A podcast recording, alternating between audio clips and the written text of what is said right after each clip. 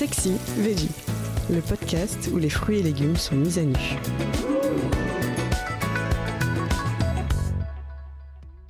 La courgette, est-ce qu'il faut l'éplucher?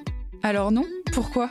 Parce que la courgette possède beaucoup de bienfaits nutritionnels, des vitamines, du potassium, des fibres, essentiellement contenus dans la peau. Donc si on veut en profiter, mieux vaut ne pas l'éplucher. Évidemment, dans ce cas, il est préférable de la choisir bio, surtout quand on la mange crue.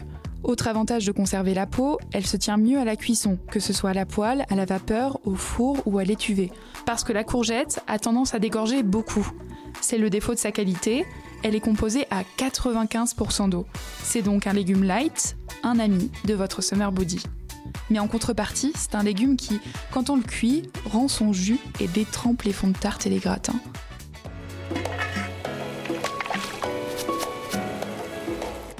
L'astuce imparable pour éviter les dégâts des eaux culinaires, faites-les revenir brièvement à la poêle dans un filet d'huile d'olive, juste le temps qu'elles rendent leur liquide de végétation.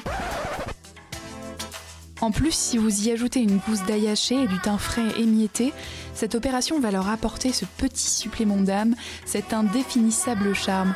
Voilà, vos cakes, quiches, clafoutis, frittata, gratins, tartes à la courgette resteront bien au sec.